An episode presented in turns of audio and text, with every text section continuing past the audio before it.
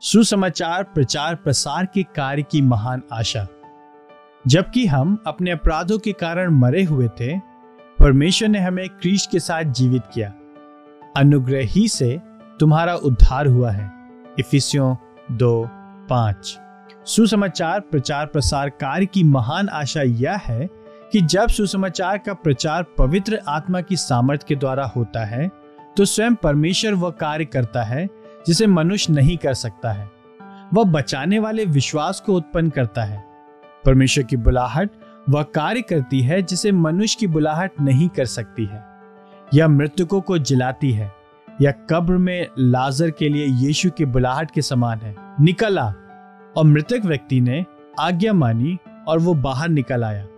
उस बुलाहट ने जीवन को उत्पन्न करने के द्वारा आज्ञाकारिता को उत्पन्न किया। योहन्ना ग्यारह तिरालीस।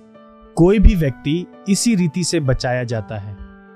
हम अपनी बुलाहट के द्वारा किसी सोते हुए व्यक्ति को जगा सकते हैं, परंतु परमेश्वर की बुलाहट उन वस्तुओं को अस्तित्व में ला सकती है, जो है ही नहीं। रोमियो चार, सत्रह। परमेश्वर की बुलाहट इस अर्थ में अप्रतिरोध है कि यह किसी भी प्रतिरोध पर प्रबल हो सकती है। या तो परमेश्वर के उद्देश्य अनुसार अचूक रीति से प्रभावशाली है। इतना अधिक कि पॉलुस कह सकता है जिन्हें बुलाया, उन्हें धर्मी भी ठहराया। रोमियो आठ, तीस। यद्यपि हम अपने विश्वास के द्वारा ही धर्मी ठहराए जाते हैं।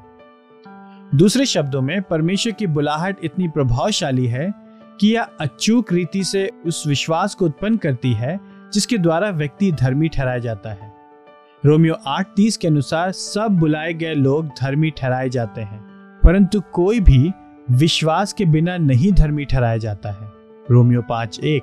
इसलिए परमेश्वर की बुलाहट अपने इच्छित प्रभाव में विफल नहीं हो सकती है।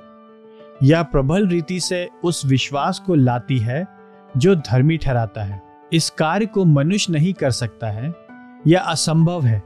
केवल परमेश्वर ही पत्थर के हृदय को बाहर निकाल सकता है। यह जकेल छत्तीस, छब्बीस। केवल परमेश्वर ही लोगों को पुत्र की ओर खींच सकता है। यहुन्ना छ चौवालीस से पैंसठ। केवल परमेश्वर ही आत्मिक रीति से मरे हुए हृदय को इस रीति से खोल सकता है कि वह सुसमाचार को माने। पीड़ितों के काम, सोलह, चौदह। केवल अच्छा चरवाहा ही अपनी भेड़ों को जानता है और वह ऐसी प्रभावशाली सामर्थ्य से उन्हें नाम लेकर बुलाता है कि वे पीछे आती हैं और वे नाश नहीं होंगी। यहोन्ना दस, तीन और चार और चौदह। परमेश्वर का संप्रभु अनुग्रह ही सुसमाचार प्रचार प्रसार के कार्य की महान आशा है, जो यीशु क्रिस्ट के सुसमाचार के द्वारा उस कार्य को करता है, जो मानवीय रीति से असंभव है।